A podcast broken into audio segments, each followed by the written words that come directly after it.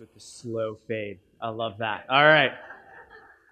Well, good morning again. Uh, we're going to be in Acts 6, 1 through 7. If you have your Bibles, uh, turn there, tap there. Acts 6, 1 through 7. If this is your first time here. Uh, we go through books of the Bible primarily from the pulpit, and we've been in Acts since February, and I've been loving. I've been loving preaching every second of it. Uh, I'll let the congregation speak for yourself, but um, today we're in Acts 6, 1 through 7. Quick public service announcement. My phone for like the last week and a half has been in and out of cellular data. I brought it back in and out of T-Mobile, and we can't figure out what's going on. They said they'd overnight me a SIM card. That was four days ago. Uh, hasn't come. So uh, some feedback is getting to me like, "Oh, you ghosted me. You blew me off this week. You know all this stuff."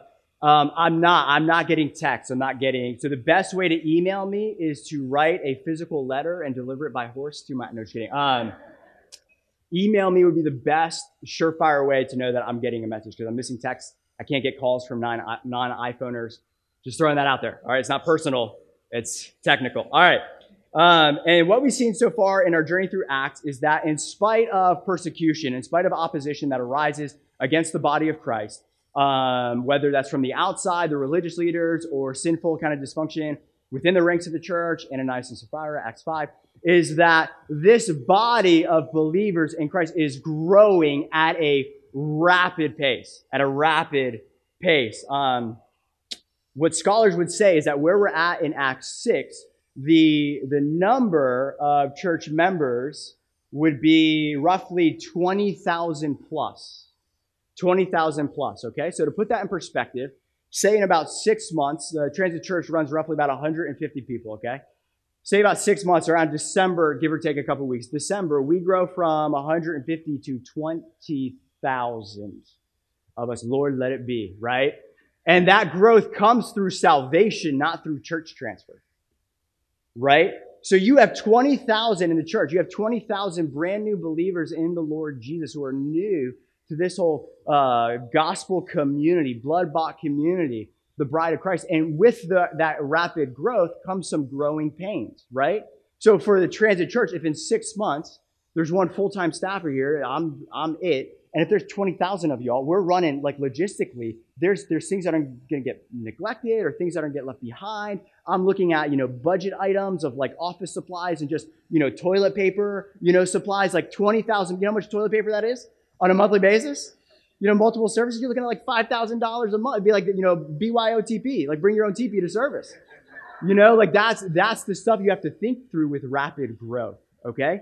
And that's where we're at. The title of my sermon is Growing Pains, and we see that uh, the church is growing at this rapid pace, and some, some things were getting neglected, and some people were getting neglected in that, grow- that growth. And um, one of the key points of the text, uh, the sermon text this morning, is that what's beautiful here, and what I want to hone in on, and then we're going to go through this verse by verse, is that instead of this problem in the early church causing division and resentment to well up, uh, thwarting the advancement of the gospel, we see the exact opposite happen in the early church. This problem, this obstacle becomes an opportunity to bring the church closer together in humility and unity, and it actually leads to a further increase. It leads to more growth of the body of Christ. Beautiful picture that we're going to be looking at. Um, and, and there's a lot that the Lord has for us today. So let me pray, and then we'll dive in.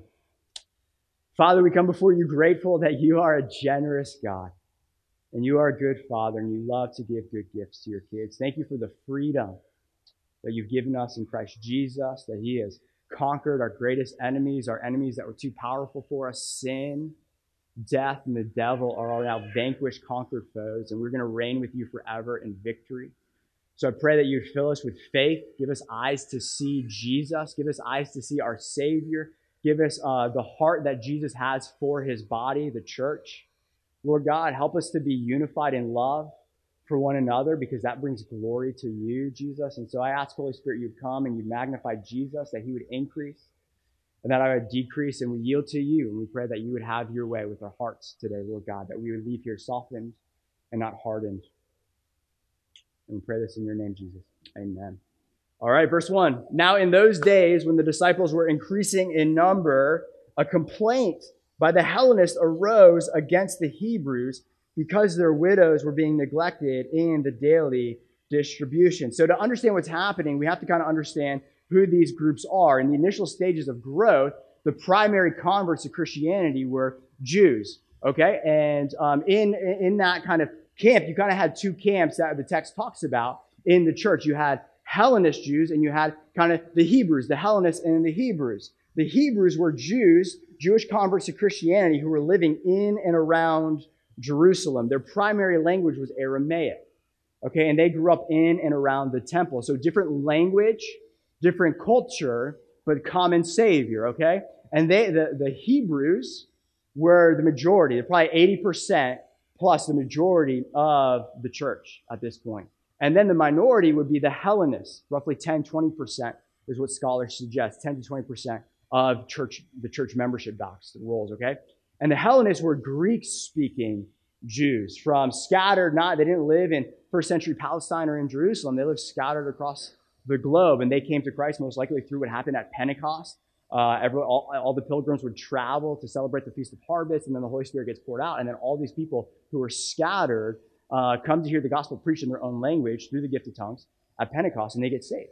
So you have um, you have this beautiful blend of Hebrew Jews who come to know Jesus and Greek-speaking Jews who come to know Jesus. And the Greek-speaking Jews have a different language, different culture they live in, and different second language, right? The, the, uh, the language of, of where they live currently outside of uh, Israel. And so, with that said, in both of these camps in the church, both camps kind of had widows. And the, the widows, obviously, their lives, their sustenance depended on this thing called the daily distribution, the daily distribution.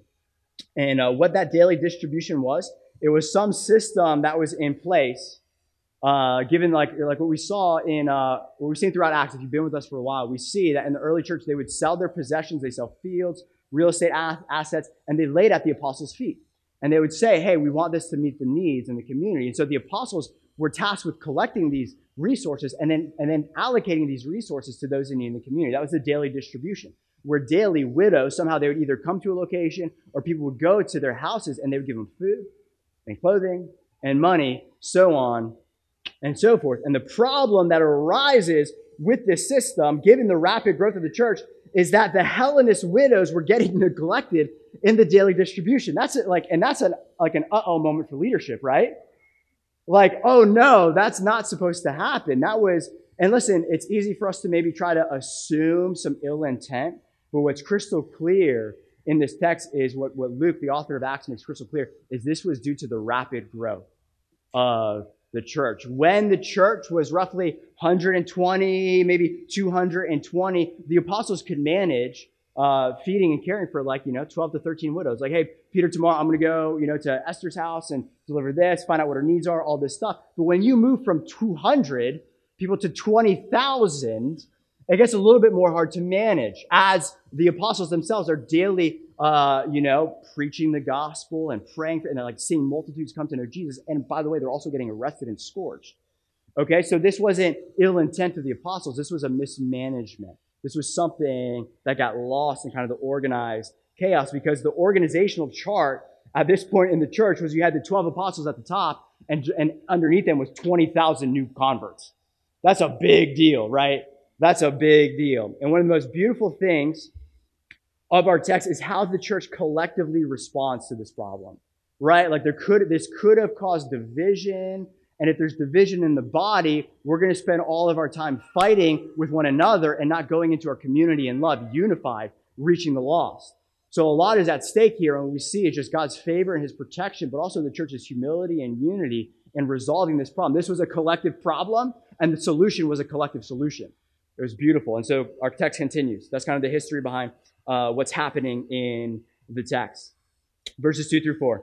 And the 12 summoned the full number of the disciples and said, it is not right that we should give up preaching the word of God to serve tables. Therefore, brothers, pick out from among you seven men of good repute, full of the Spirit and of wisdom, whom we will appoint to this duty. But we will devote ourselves to prayer and to the ministry of the word. So here's what happens is the apostles call a church member meeting. So there's a full number of the disciples. I doubt they rented out a coliseum and had 20,000, you know, uh, the, the local, uh, you know, uh, capital stadium and, and, you know, had a member meeting there. But uh, it was probably their key leaders in the community. So they rally the key disciples, the key leaders in their community. And the first thing that comes out of the apostles' mouth It sounds kind of like snobbish at first glance, right? Like the verses on the screen, uh, it is not right that we, the apostles, should give up the pre, like to serve tables. It's not right. This is too menial or low of a task for us, right? It's, it's what you can read into the text, but that's not at all what they're saying. That's not all what they're saying. The Greek nuance to, to what they're saying, and every commentary kind of teases this out, is they're saying it's not right in God's eyes. It's not pleasing in God's sight for us to be overseeing this daily distribution. And the reason is real simple. Hey, this is a great thing that the church needs to do. And, and we're going to continue to do it because we're followers of Jesus. James 127 says true religion is caring after the orphan and the widow, exactly like Joe and Jonah went and did. They're praying for uh, those that are coming from broken homes and, and all that stuff. That's, that's the compassion. If you want to be a spirit-filled church, what we see here in Acts is a spirit-filled church. That, that love of Jesus filling us is going to manifest in really natural ways of meeting practical needs for the orphan and the widow and the least of these in society. So the apostles are saying this is a great thing that we're going to do and we're always going to do. And personally, we're, we're going to do. I'm not going to stop talking to widows and caring for them but it's something, it's not something that God has specifically called us to do or gifted us to do, right?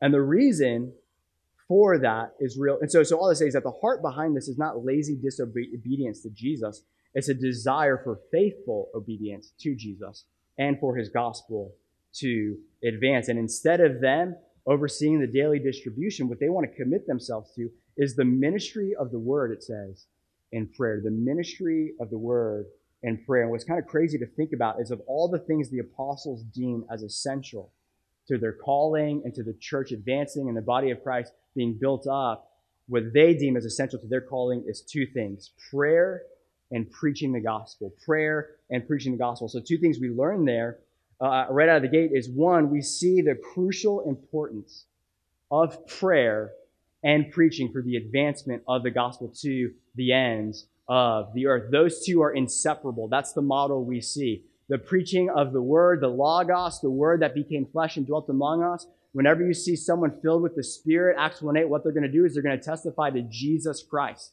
the word who became flesh and dwelt among us. And just as we see the Holy Spirit moving in power, we see so many sermons where the apostles or non apostles are testifying to Jesus.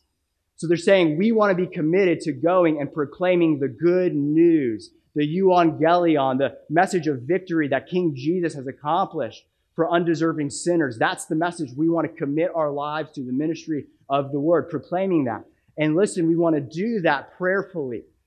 We want to do that prayerfully. It's not enough for us just to go. We want to go humbly and dependent on the Holy Spirit to come and anoint us for the task at hand. So, one, we see the importance. The gospel will not advance unless there's the preaching of the gospel. That's how sinners are saved. And then, two, through prayerful dependence and reliance on the Holy Spirit as we press into that. Okay? So, we see the importance for that in the church. And, uh, and one thing I'm really excited about with that as we've been going through Acts is just as much as, you know, uh, I'm studying it and the elders were preaching it to you and teaching, it's, it's shaping the way we're doing ministry here, right? It's shaping the way we're doing here. Well, uh, the, the trends and trajectories I'm seeing with the early church is that they're gathering to pray a whole lot. They devoted themselves to prayer. Acts 4, they rally after they're persecuted and they pray. They commit themselves to prayer. So what I'm excited about, some things at the transit is, you know, Joe Workman hosting prayer and worship nights on Friday. That email went out this week. That was amazing. That was a beautiful night of us just coming together and crying out to the Lord to, to use us and to move mightily through us to reach the lost. And then uh, the prayer walks, and then something we're going to start doing with our intercessory team is Thursday mornings. If you're free, come join us. We'll send out the info. But here, Thursday mornings at 6:30 to 8 a.m., we're going to be gathering here and praying and crying out to God to fill us with boldness, to be bold witnesses at our workplaces, in our community, so on and so forth. Because this is the pattern we see of how the kingdom of God advances. So one, we see the importance of it, importance of the task itself, but secondly, we see the effectiveness of it. Particularly with these apostles. When these apostles, like it's a no-brainer, right, for the apostles to commit themselves to this. You know what happens, what we've seen so far in Acts? When the apostles pray, buildings shake, right? When the apostles lay their hands on someone who hasn't walked in 40 years, they pop up like a cricket and they start walking Okay? Uh, blind eyes open when they pray, buildings shake. So I think, I just have a hunch that they should be praying, right? They should be devoting themselves to prayer. Things move, things happen as they pray. And when they preach, when they proclaim the word of God, the gospel, multitudes, thousands are coming to know Jesus. There's an anointing on their lives for this task. Okay, so it's a no-brainer for the apostles to go, I like, we are one kind of mismanaging, you know, allocating these resources and all stuff because we want to do like the, you know, like, come Lord, like heaven invading the earth kind of stuff. And we're not doing a good job doing this. And let me just say this as a, um, we want to press into being yielded to the Holy Spirit. The question is always, well, how do I find my gifting? How do I know what my gifting is? And my biggest encouragement, I'm stealing this from Sam Storms, um, but he says, he says, let your gift find you. As you go and you serve and you wash feet and you seek to meet needs in the community, in the church, and as you start praying for people and, and seeing if people get healed or you get words for them as you're praying, like, like your gift finds you. Does that make sense? So as you go and serve, your gifting will be confirmed in service and in community, not through an online gifting test, right? And that's what we see here is one, as the apostles are going, they get clarity on where they're gifted and called and where they're not gifted and called. And so they're saying, I actually need to let go of this because I'm making it a mess and, I, and I'm stealing a yes from other people to serve. And meanwhile, the gospel isn't going forth with as much power. So the solution wasn't for them to do all the work. The solution was for them to equip the saints for the work of the ministry and let other people use and champion their gifts. Okay? So, um, and the way the community responded to this solution proposed by the apostles was this. In verse 5, it says this When they heard this, what they said pleased the entire gathering. Pleased the entire gathering. I want to hone in on this for a little bit. Um, what we see here is there was not competition or jealousy or condemnation of the apostles. What we see here is there was this collective unity of the gospel going forth, right? And so the, the, the community realized that the apostles, like I, I, grew up playing hockey. I love hockey. Sorry. Like I tried to do some research about the NBA so I could share a different uh, sports illustration for you all, but I was like, I'm going to totally botch it. Anyway, so um, long story short, the apostles need to be on the ice, not riding the bench, right? And there's the things that go into a hockey, there's things that go into a professional hockey team. There's people that are water boys, there's, there's equip, people over the equipment, they're sharpening skates, you know, all that stuff, right? Now listen, uh, Washington Capitals have one of the most historically gifted goal scorers of all time. His name is Alexander Ovechkin. And it would be the height of insanity. Like, yes, there are actual needs in the team to sharpen skates, right? To tape up some sticks to fill up some water, right? But if that keeps Ovechkin, Ovi, the great eight, from being on the ice and scoring goals, that would be a terrible use of his gifting, right? Because somebody else could be doing that. And so the collective cry of the community is, yes, get back out there. Like I was hoping you would say that, right? We are all hoping you would say that because you're not supposed to be doing that. That's not, they confirmed their calling and their gifting, say, we want you on the ice. We want you in Solomon's portico. We want you praying for the sick. We want you to be spending time to prayer and preaching the gospel. That's what you're to be doing. And let us rise up to the occasion and meet these needs. And the second thing we learn here too is that not all work of the church is just apostolic work. It wasn't that they had nothing to do. There's so much to be done to build up the body of Christ. That's why every gift is needed. Every calling is gifted. And in the church in the West today, we tragically have focused, and, and, and, and, and I've been guilty of this, of just kind of glorifying one, one office and one gifting, and that's the, the, the, the lead pastor preaching and teaching the word. And the tragedy with that is so many gifts lie dormant. So many people show up who are sitting on so many God given gifts that are given to build up the body of Christ. And subconsciously, we've trained the bride of Christ to come and just receive and leave and not realizing coming that I have something to offer. That the Lord has gifted me. I am essential that we're all coming together with this beautiful construction project with different technical skills and gifting. Some of us really good with electrical work, some tile, some plumbing, and we get to come. And the posture then should be, Lord, who can I encourage today? Who can I pray for? Where can I serve? Where can I build up? Not just receive. Yes, we come and we minister to the Lord. We, we exalt his name, and that's why we preach the word. Yes, we want to edify and disciple you from the, the pulpit. But we come with the mindset if all of us are essential, members of the body, and scripture clearly teaches that we've all been gifted, then you are essential to making this church happen. There are, this morning, there was like 50 people serving, right? And then I come up here and all the focus is on me. But there's there's like five people in the sound booth. There's multiple people with kids ministry. There was like 30 people up here in worship, um, making this happen, using gifts I don't have. And that's one of the reasons that um, my hope, and I really believe the Lord uh, put this on my heart before I transitioned to this role, was I want to decrease so that others can increase. And there's a uh, sometimes like and mainly because I can't do it all, and I'm very aware of my weaknesses. Like nobody wants me doing administrative work. Trust me. All right. By the way, our office manager Melissa, who's been, uh, she has. Let me just give her a shout out. She has been an answer to prayer. She has kept the ship afloat.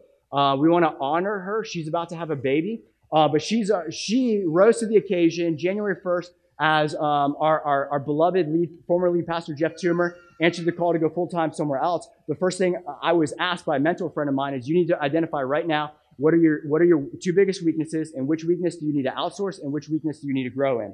And I, I knew I knew immediately what the answers were. I'm not going to talk about weakness I need to grow in. But the second one was I told him I, I went right to the elders and I say, listen, I'm not making another full time hire of a pastor. I need administrative help. All right. And Melissa's been doing an amazing job keeping the lights on, uh, keeping us not getting evicted. There's a whole there's a whole lot that she's done. All right, so just want to honor her and make sure you thank her and uh, and bless her as there the Maroney's about to have a baby here. But that's the beautiful way the body of Christ works is that we all have something to offer. That God is a generous God, and He's gifted us, and our gifting gets identified as we serve and as we pray to one another. And that's what's happening here. These gifts aren't uh, envied, or there's no uh, looking up or looking down. They're celebrated because the common goal we have, the common goal we have at the Transit Church, the body of Christ, is that Christ will be glorified and how we're unified and how we're all in this together to advance his kingdom. That's the goal, right? Not to have an awesome rocking church service, right? Not to build a business. The goal is the exaltation of Jesus in all things. And he gets exalted, brings a smile to his face when his body, that he is the head of, that he's purchased with his blood, is unified and they're serving and building one another up in love so that when there are problems, that end goal is chief and ultimate, right? Not us getting our way or whatever, saying, how can Jesus be exalted and magnified in how we handle this? is exactly what we see the church do. And so the solution that the apostles propose is this. Therefore, brothers, verse 3, pick out from among you seven men of good repute, full of the Spirit and of wisdom, whom we will appoint to this duty. So, quick, simple solution was pick seven men that aren't the apostles, seven other people we need help, who have good character. In the Greek, that means someone who's testified to. Your character, it, it, like these people are known in community, and the reputation amongst both in the church and outside the church is these are men of of, of uh, above reproach in all things, above reproach in all things, approach. And uh, and then secondly, we see it's so interesting the job description they give. They say, one, we want these men that you're going to choose for this task to be full of the Spirit and wisdom. Now, listen, for me, if I was overseeing this task, it's daily distribution. It's allocating financial resources and logistics and, and figuring out who needs what and making it happen. So if I'm the apostles in this situation, I'm saying, go find someone in the community who has business skills, who, who has, who has administrative skills, who's, who's really good at Microsoft Excel sheets, you know, like, like ways we're not gifted. That's not what they say. And listen, listen, what we learn in our text is that yes, there needs to be organiz- organizational structure in the body of Christ. There needs to be a skeleton for the body, right? We can't just be this like, you know, blob, blob, of jellyfish with no structure, right? There needs to be leadership structure. We see that. I'm not dogging on organizational stuff, but I'm saying the kingdom of God doesn't advance because we have great business skills. That's what I'm saying. And it's so interesting to see that this is not the MO. This is not what the apostles are looking for for this task. For this task. What was paramount for the apostles was not competency. And I think one of the reasons we're seeing so many tragedies in the news of, of pastors tanking is because we've glorified gifting and skill set and competency over character and Christ likeness. And so we'll put people, we'll rush people into things when they're not ready, and they can grow a church and Maybe they are called by God, but what was paramount for the apostles, and this is what I always tell our community group leaders, uh, who, who um, it's like, hey, we need to train up leaders, we need to be looking for apprentices, is, is three, the three C's we look for is character, calling, and competency. And where we want to take, where we never take the risk, laying hands on someone and putting them in a situation of leadership is on character. You take the risk on competency. Competency can be trained. You never risk. You never roll the dice. Ah, oh, this guy's character is a little bit questionable, but he's so gifted. He's such a leader. He's such a, like all this. No, no, no. We always. And so that was paramount to the apostles. But not just that. He says, key word here, that these men would be filled with the Spirit. This is what uh, one uh, New Testament scholar says about this, this job description. To be filled with the Spirit means that their lives are directed by God's Spirit. So they are spiritually sensitive, able to make good judgments, a sign of spiritual mature, maturity. And given what the apostles have account, encountered by being yielded to the Holy Spirit, by the way, which is what the first thing Jesus did when he ascended to the Father was, you know, he poured out, the gift of the Father, was pouring out the Holy Spirit upon the church. The, the, the, what, the, what the apostles have seen is it's a no-brainer for them because they've seen the effectiveness of being yielded, being yielded to and led by the Holy Spirit, right? Just to um, put it this way, is that wisdom that comes from above is far more effective in advancing the kingdom than wisdom that comes from the world. So to be full of the Spirit of God is to actually be full of wisdom. Because you're not running and rushing to worldly wisdom, you're running to spiritual wisdom, to the Lord, to understand how to handle the task. I'm not saying we can't learn some amazing things from successful businesses. I'm not saying that at all. But I'm saying the first place we run as a church is to the leadership and the yield and, and the guidance of the Holy Spirit, right? And one of my favorite things I, I, I discovered this week, not discovered, but just kind of, you know, landed in my heart was, you know, one of my favorite, as I'm reading through Philippians in my quiet time this week, I just realized I was going, you know what? The whole, the whole book, uh, uh, the letter of the church at Philippi came about through the leadership of the Holy Spirit, came about through a vision. The church, the church was planted. The church was planted because Paul got a vision of a Macedonian man saying, Come, we need help. And then Paul says in Acts 16, immediately Paul goes and they go to Macedonia and they start meeting and they plant this church at Philippi. And then the reason we have this beautiful letter, testimony of Christ's faithfulness in the midst of suffering, is because of the leadership of the Holy Spirit. Meaning this is that the church at Philippi didn't get planted because Paul was a successful businessman and entrepreneur. You tracking with me? That's not how Philippi got planted. It got planted because the Holy Spirit led them, led them. And so that this is what's happening. They see the laser-like efficiency of the omniscient God leading and guiding and directing them. And of course, there's wisdom that the Lord requires us to use. But at the end of the day, the first place we see the apostles run is on their face before the Lord saying, lead us, guide us, give us boldness, give us opportunities to go. They're not running. Okay. And I think what we, what we're, what we're striving for in the church today, and I really believe that uh, the Lord is stirring something up from 2020 into what, what's happening kind of globally in the church, is I think the church is going to stop seeking inspiration from Steve Jobs and they're going to start getting inspiration from the Holy Spirit. Right? And I got nothing, God bless them, right? And God bless those principles. But what we need is an outpouring of the Holy Spirit and to do what the church did at Acts. Saying, Come, Holy Spirit, lead and guide us where to go as we go. Anoint us, equip us for the task. And so, returning to our text, this is what we see next. And what they said pleased the whole gathering. And they chose Stephen, a man full of faith and of the Holy Spirit, and Philip, and Prochorus, and Nicanor, and Timon, and Parmenas, and Nicholas, a proselyte of Antioch. And these they set before the apostles, and they prayed and laid their hands upon them. And the beautiful thing we see here is that um, this community problem led to a community solution. It says that they, the community, not the apostles, chose the seven men who would serve. So we see the humility of the apostles that they didn't know there's 20,000 people. And in the Hellenist community, they didn't know who the seven men would be. So they commissioned the rest of the congregation, say, hey, you guys choose and present them to us. seven men who meet these metrics. We're going to set the metrics, but you all decide. And these seven men, they all had, uh, they all had Greek names. And so we see here that there was worldly wisdom here just as much as, you know, spiritual wisdom of who could best reach the Hellenist community, understanding their language and their culture and their customs was Greek speaking men. And so those were the men who were commissioned for this task. And these men were chosen. They didn't choose the job because calling into ministry often finds you. And then we learn about two men Stephen and Philip here, who we're going to hear a whole lot about. And I love the way Stephen is mentioned here. And Joe Workman's going to preach next week on, uh, on Stephen um, in Acts uh, 7, where it says, a man full of faith and full of the Holy Spirit. So they present these seven men to the apostles and uh, they publicly commission them. It says they pray and they lay hands on them. There's two things with the kind of laying on of hands and publicly commissioning. One, we see this practice in the early church. This was a public recognition of God's call on their life. It was confirmed through community, and then the elders, the leaders, confirmed that calling through publicly saying, You, the community, and we, the leadership, confirm God's call on these men for this task, okay? We kind of see that pattern in Scripture. And the second thing we see through the laying on of hands, if you study this in Scripture, is that there's also like an impartation of spiritual gifts when that happens as well.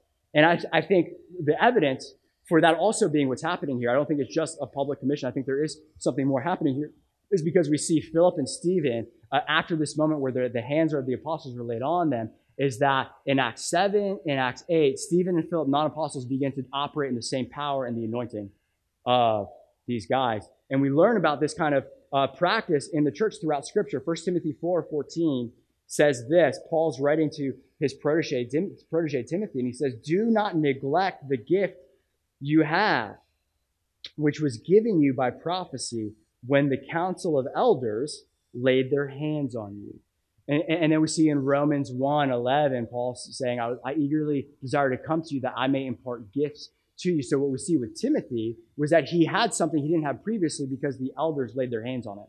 And then the encouragement in 2 Timothy 4, the other uh, uh, letter to Timothy from Paul, is fan that into flame. Steward that gift that you got through the laying on of hands. Now, listen, for Acts 6, uh, any, any, commentary you read on Acts 6 worth its salt will go back to Exodus 18 and Numbers 11 when Moses faced the same, the, the same problem of leadership over the body of, uh, of, of, believers that he was uh, to lead. And Jethro comes up and says, Hey, you need help. You need to uh, you need to install 70 elders to help you lead the people of Israel, okay? And, and we see a shockingly similar thing happen here in Acts 6 with the leaders of the church. They choose seven, and Moses chooses 70, and, and there's a correlation there.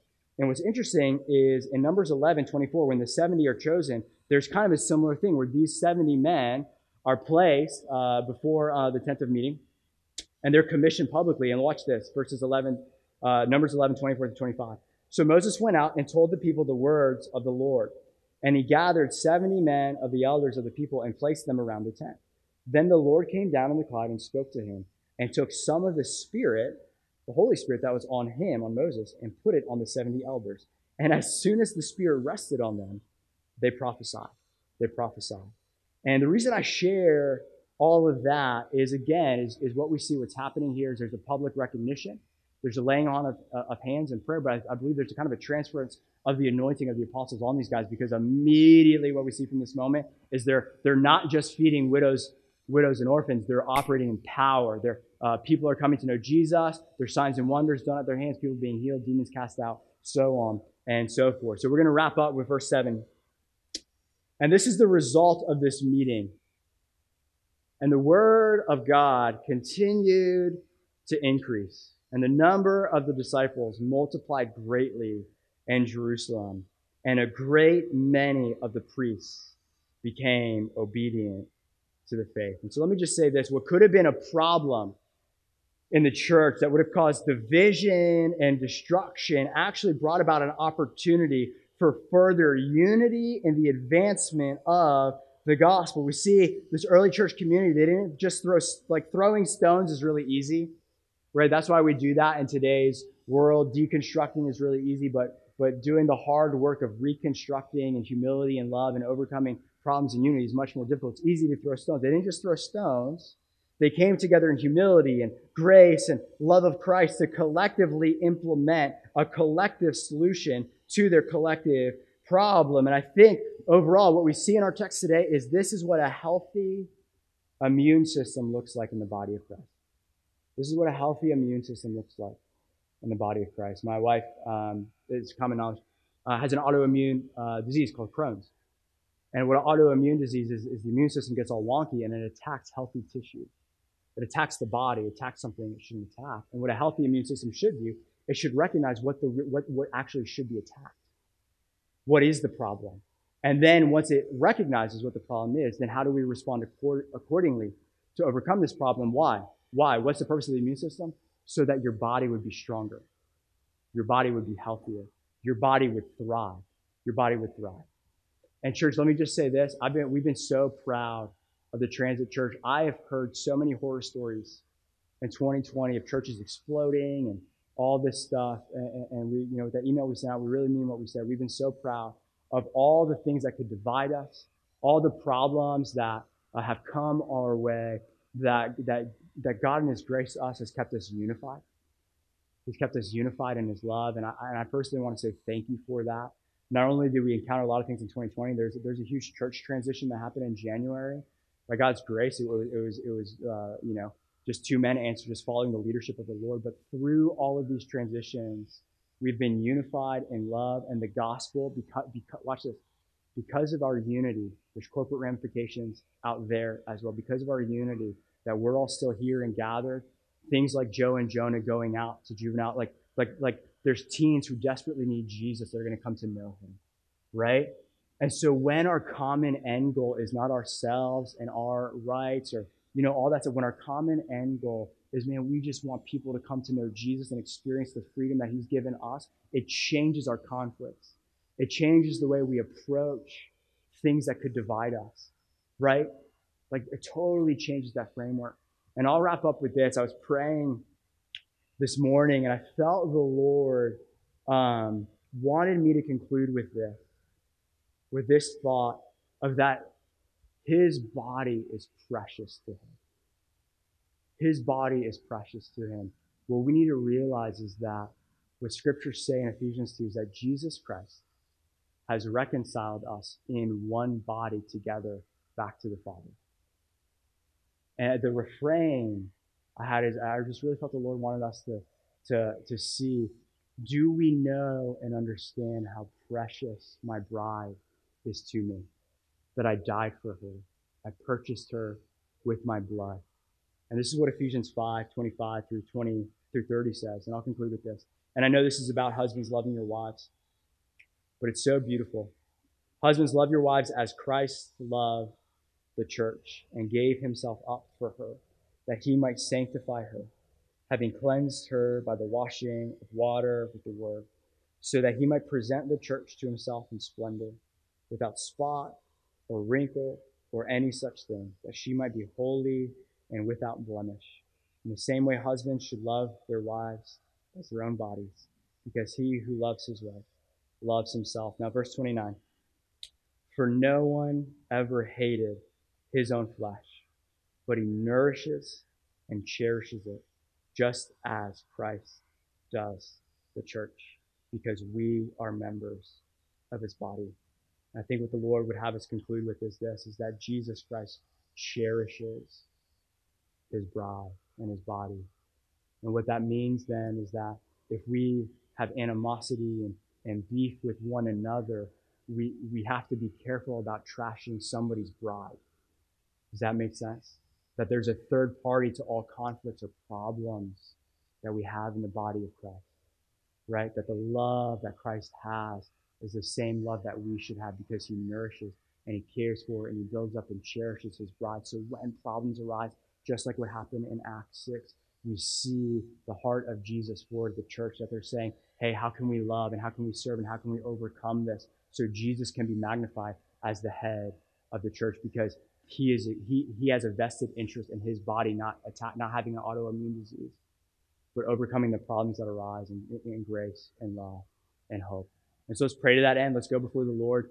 I'll, I'll conclude now. You guys can close your eyes. I'll call up the band. I just want to give you a moment. I think we just want to just posture our hearts um, to respond. I know there's been a lot of teaching through this text, but just wherever, what I would say is this: is is one of the ways the enemy would love to come and divide us would be sowing seeds of division or uh, interpersonal conflict and all that stuff. So I just encourage you go to the Lord and, and, and ask Him uh, uh, to, to reveal wherever there's animosity or maybe resentment you're harboring for people in your, in family or in the church or community. And, and this is all from the text and from the Lord. It's not, it's, I'm not speaking to anything and like I'm not saying this because like I'm whatever. I'm saying because I feel like the Lord wants us to do this, that He wants us to partner with Him in building up His body right? And so anything in us that is saying no or is doing the opposite, we want to respond. That's how we want to respond to the messages through repentance, right?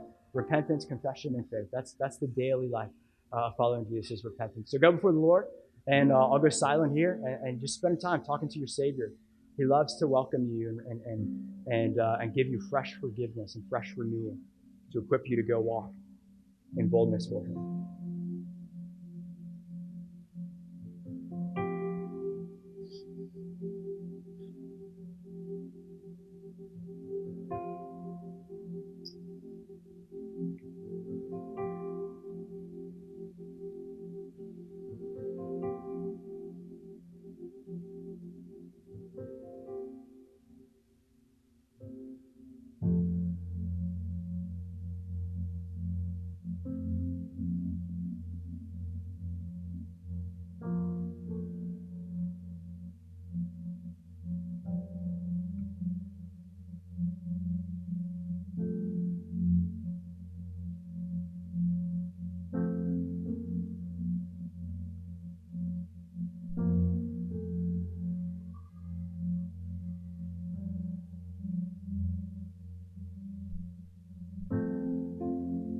Jesus, we thank you. We come before you so grateful that uh, you've, you've reconciled us uh, in one body, Lord God, that we're not alone. We're part of this beautiful community that you've purchased with your blood.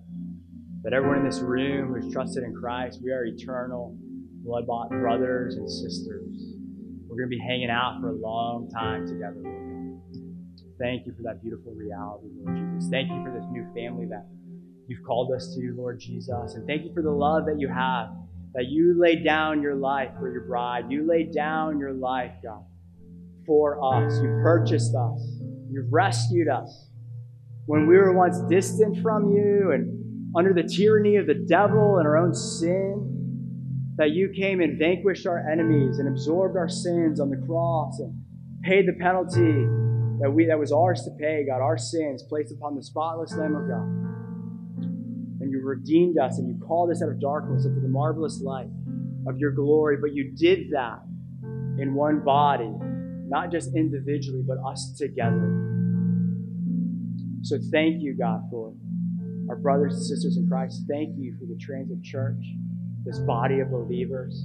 Thank you for all the ways that you've been magnified and, and how we've loved one another and served one another. Lord, thank you for all the ways that we haven't let um, all the division in our world divide us, God. That's your grace. That's your, uh, your protection over us, Lord God. And we ask, Holy Spirit, to come and unify us around you, Jesus. Unify us around you, not around politics, not around uh, different tribes or hobbies, but unify us around you, Jesus. Love for you, love for your glory, love for your name, God. Unify us in a common pursuit of your name being magnified in our world and uh, across the, the globe to the nations and in our community, Lord Jesus. Unify us. Give us eyes to see your beauty and your wonder. Thank you, God. Thank you, God.